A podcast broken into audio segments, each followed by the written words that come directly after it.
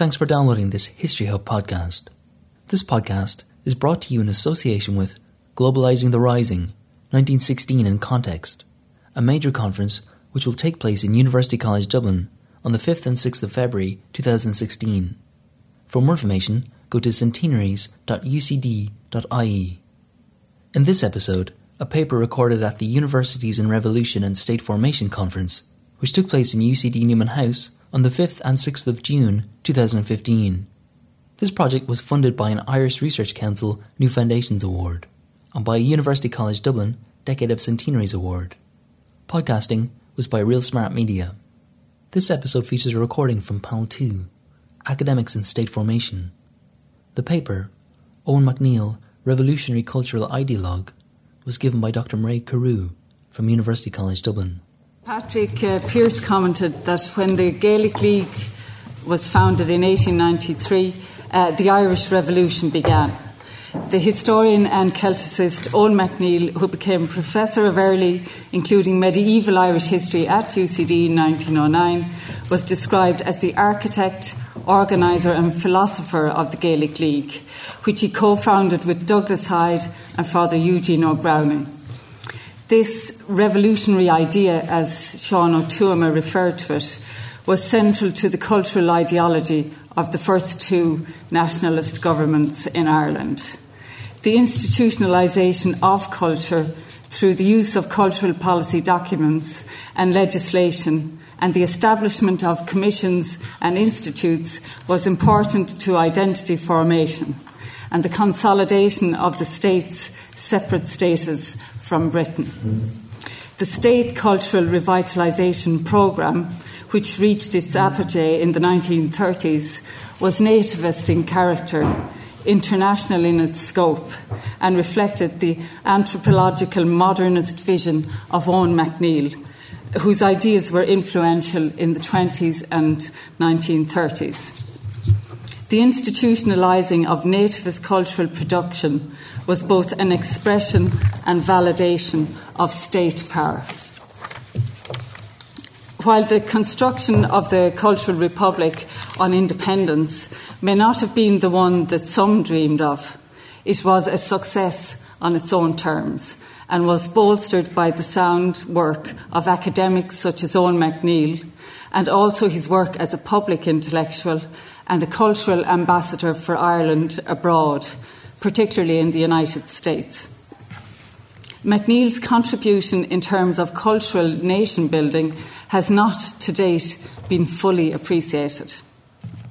This is perhaps because cultural historians are overly dependent on the work of writers such as Sean O'Faolain for their interpretations. Writers and literary theorists tend to view the cultural history of the 20s and the 1930s through the lens of the censorship laws. However, Paul Delaney, in his recent book on O'Faolain, remarked that the writer revised historical narratives to fit the needs of present day agendas and concerns. Roy Foster suggests that O'Faolain's work stands as the record of an alternative perspective on De Valera's Ireland.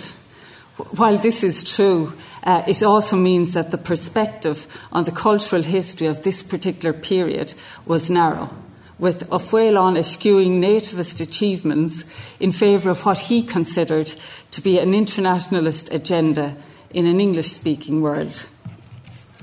The ideas contained in Douglas Hyde's speech um, the necessity for the de Anglicising Ireland were essential to the cultural underpinnings of the nationalist state. David Greene, in his paper on the founding of the Gaelic League, makes the point that Hyde, in disavowing any political aims, had caused people to overlook the radical and revolutionary nature of his policy of de Anglicisation. Indeed, Hyde himself had postulated that it was our Gaelic past which prevented the Irish from becoming citizens of the empire. Uh, Eoin MacNeill expressed the view in the Irish Statesman on 17th of October 1925 that if Irish nationality were not to mean a distinctive Irish civilization, I would attach no very great value to Irish national independence. He played an important role in rediscovering that distinctive Irish civilization through research, uh, publications, and dissemination of information to the public. This process validated culturally the independent nation. MacNeill's work challenged that of historians Edmund Curtis and Goddard Henry Orpen. Orpen's great work, Ireland Under the Normans, expressed the cultural superiority of the Anglo Normans as a race. MacNeill drew attention to Irish history, which had been ignored or misrepresented by colonialist writers. He was influenced as a historian of medieval Ireland by the work of Sir John Rhys and the French Celticist d'Arbois de Jubainville. Other revivalists, such as uh, J.M. Synge, author of The Aran Islands, had also been influenced by the work of de Jubainville. Um, Synge attended lectures on Celtic culture and mythology, philology, and cultural anthropology at the Sorbonne in Paris. According to Gregory Castle, this was an effort by revivalists to reclaim traditions, histories, and cultures from imperialism and to reclaim, rename, and re inhabit the land. In his published lecture, Where Does Irish History Begin? MacNeill commented that the current account of pre Christian Ireland, and I quote, has belittled and overclouded the vast majority of the Irish people for the glorification of a dominant minority. And that one outcome of these studies has been to restore the majority to the historical place of honour from which they have been ousted for a thousand years. According to early Irish historian Francis John Byrne, Eoin MacNeill was in every field an expert and very often a pioneer. Certainly, it was the case that MacNeill never remained exclusively a historian. His academic and cultural interests were as varied as they were erudite, spanning early Irish history, Irish language studies, patrician studies, Ogham inscriptions, and early Irish law. Brian O'Keefe noted that Eoin MacNeill never lost sight of his primary aim which was to see Irish firmly established in all branches of education and in all walks of life as a living language. MacNeill wrote an article in March 1893 entitled A Plea and a Plan for the Extension of the Movement to Preserve and Spread the Gaelic Language in Ireland, which was published in the Gaelic Journal. He served as editor of the Gaelic Journal from September 1894 to March 1897. He also became editor of An Claidheamh Soluis, the Gaelic League's weekly paper. MacNeill was described as a philologist of the first rank, and his work in the field of Irish Ogham inscriptions was praised by the Swiss born Celtic philologist Rudolf Thurneisen. In her paper, uh, Linguistic Science and Nationalist Revolution, Brigittine M. French noted that Eoin MacNeill's efforts to link the Irish language with an independent Irish people played an undeniably productive role in the process of achieving political sovereignty. Expert scholarship and national identity formation were intimately entwined. French noted that MacNeill used linguistic scholarship to engender nationalist sentiment around Irish the Irish language gave credence to his view that the nation was not simply a construction of the 19th century romantic, romantic but had roots deep in antiquity. Hutchinson explains that MacNeill marshalled the Celtic scholars of Europe to reinstate Ireland as one of the original cultures of Europe. He developed this idea of European belonging in his book Phases of Irish History, published in 1919, in which he argued that the Irish Celts were one of the first European peoples to create a national literature. Hyde had also stressed the Europeanness of the Irish language and people. This embedded the political idea that Ireland belonged to the European family of independent nation states and not to the British Empire.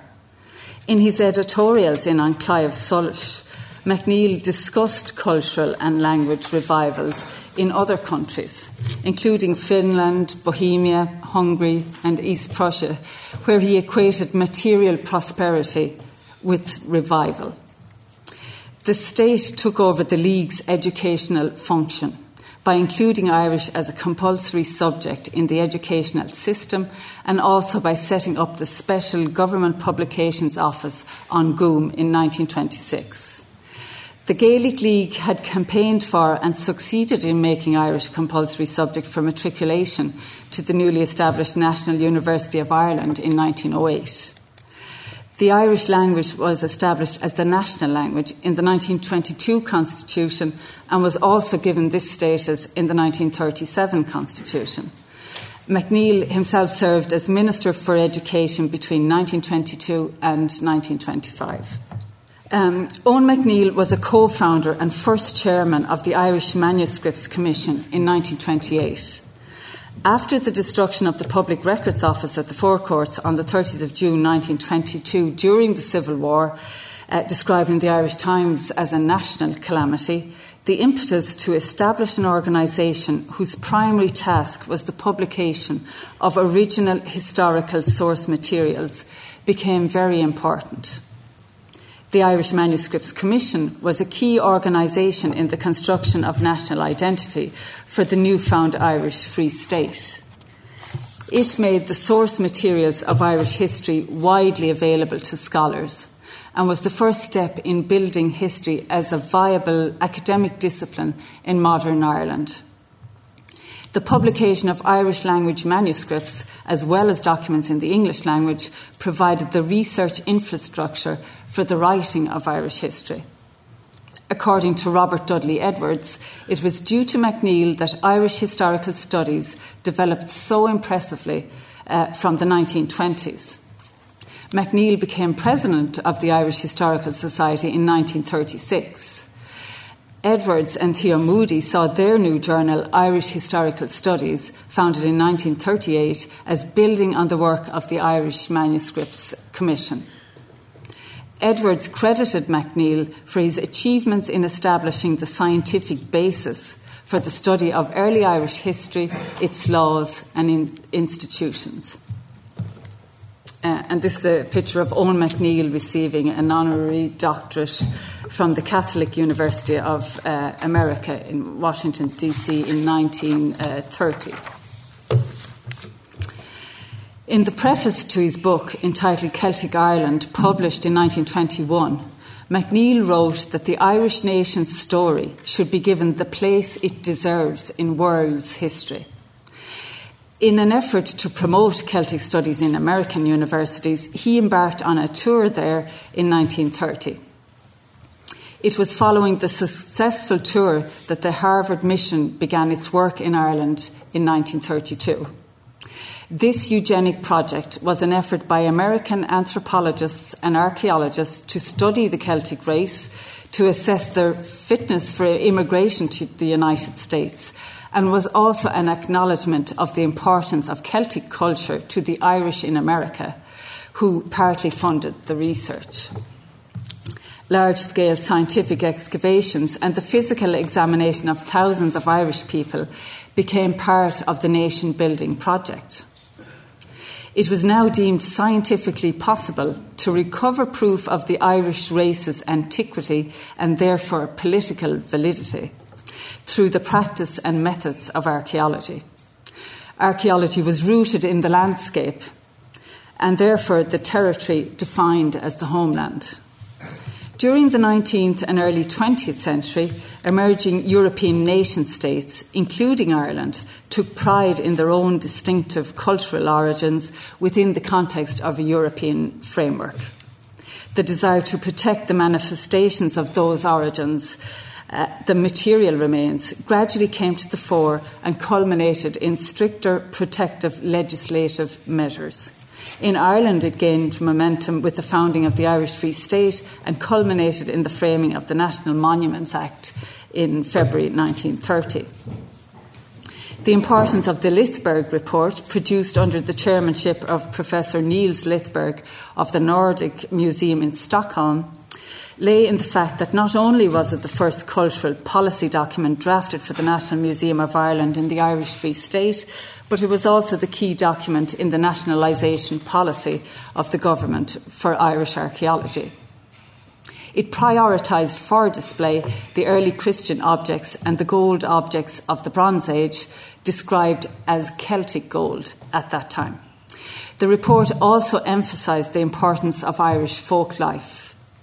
In 1935, the Irish Folklore Commission succeeded in assembling one of the finest and most extensive collections of folk tradition in the world.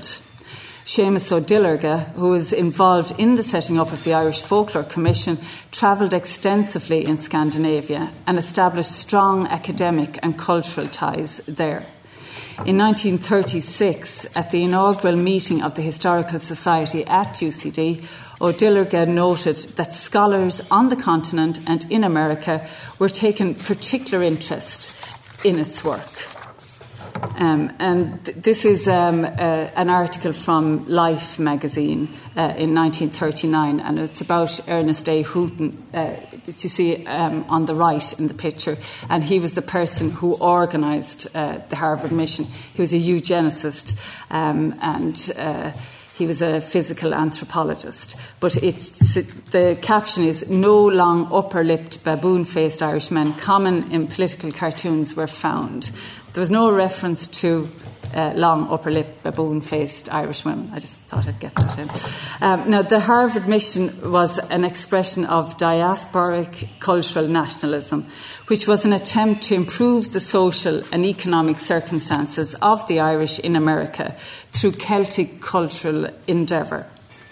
MacNeill expressed the view that a right appreciation of Ireland's place in history, disseminated in America, must contribute to the cultural and spiritual upbuilding of America. Attempts were also made in the 1930s to establish an American School of Celtic Studies at the National Museum of Ireland. While this did not materialise, De Valera included a School of Celtic Studies alongside a School of Theoretical Physics in his modernist Dublin Institute for Advanced Studies in 1940. The idea for this was initially mooted by Eoin MacNeill and was modelled on the Institute for Advanced Studies at Princeton. In 1940, MacNeill was elected president of the Royal Irish Academy, from which he had been expelled in 1916. Um, so, MacNeill, as a Northern Catholic, had a scholarly interest in St. Patrick and this is St. Patrick. In, ca- in case anyone doesn't recognise this St. Patrick, um, it was sculpted for the Hill of Tara um, because the, the St. Patrick on the Hill of Tara was broken, but the locals didn't want this St. Patrick because he was uh, bald and he had a bit of a mini dress and they thought he was carrying a handbag, but it was actually St. Patrick's bell. if you look closely, you see that that's St. Patrick's bell. So, one of the important aspects of his work on this topic between the years 1923 and 1934 was his analysis of the topography of the tripartite life of St. Patrick. In the Irish Free State, Catholicism became part of the continuum of nativist cultural expression. People from all over the world attended the Eucharistic Congress, which took place in 1932. Described as a flashpoint in the formation of a specific Irish Catholic identity, it coincided with what was believed to be the 1500th anniversary of St. Patrick's mission to Ireland. The historical significance of the Congress was that it became, according to Holmes, a culminating event in the Irish national struggle, in which images of the past played an important role. The Irish Free State has been wrongly described as culturally barren and stagnant in the first two, decades of independence. The programme of nativist cultural revitalisation which took place was a modernist one in an internationalist context. Early Irish history, archaeology, Irish language, folklore, and native traditions became important in themselves rather than simply as motifs mediated through Irish literature in the English language. In fact, a programme of cultural revitalisation consolidated the identity of the state and established its unique position in world culture. This had cultural and economic implications for the future of Ireland. This impetus for regeneration was part of a wider European project where nation states across Europe defied their nationhood in terms of race, culture, language, and purity. These modernist regeneration projects involved the enactment of laws which institutionalised concept, concepts of national culture. In Ireland, the success of the Cultural Republic following independence and overseen by two nationalist governments was due to the nativist blueprint for de anglicising Ireland imagined by Douglas Hyde and acted upon by Eoin MacNeill. The symbiotic relationship between nativist culture and nationalist politics reflected a theme running through MacNeill's life and scholarly work. Perhaps in the run up to the commemorations of the Rising, it is timely to remember the non military contributions of academics, writers, and artists to state formation. In this context, Eoin MacNeill's cultural contribution to this state was a singular and outstanding one. Thank you.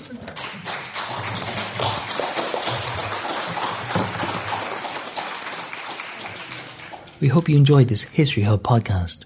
You can find many more podcasts at historyhub.ie forward slash podcasts.